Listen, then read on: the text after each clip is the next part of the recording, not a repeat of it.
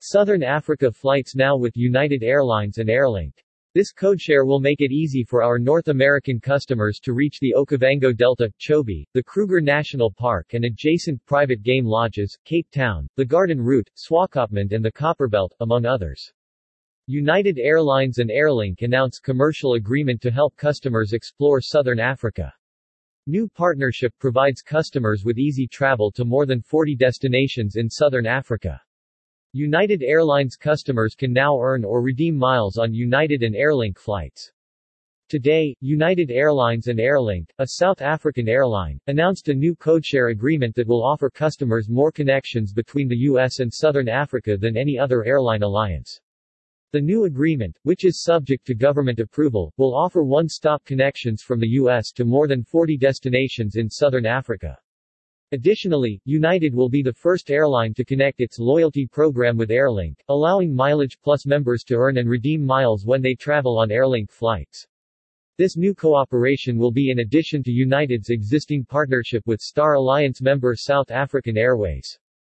United continues to demonstrate our commitment to Africa, starting three brand new flights to the continent this year alone including new service to Accra, Ghana, Lagos, Nigeria and Johannesburg, South Africa, said Patrick Quayle, Vice President of International Network and Alliances at United Airlines, and now through our codeshare agreement with Airlink which is the most expansive partnership in Southern Africa customers will be able to easily explore more bucket list destinations across the continent including easy connections to Zambia, Zimbabwe and more. United Airlines has continued to expand its footprint into Africa, with direct service to four African destinations.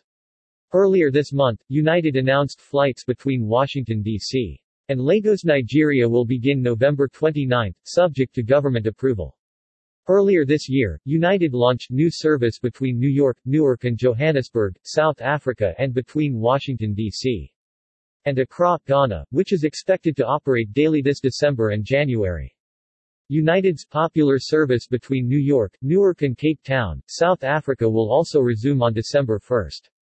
North America is an important source market for our destinations. This codeshare will make it easy for our North American customers to reach the Okavango Delta, Chobe, the Kruger National Park and adjacent private game lodges, Cape Town, the Garden Route, Swakopmund and the Copperbelt, among others, said Airlink CEO and Managing Director, Roger Foster. Similarly, the codeshare means that our customers in the 12 African countries we currently serve will have fast and seamless access to all of United's network.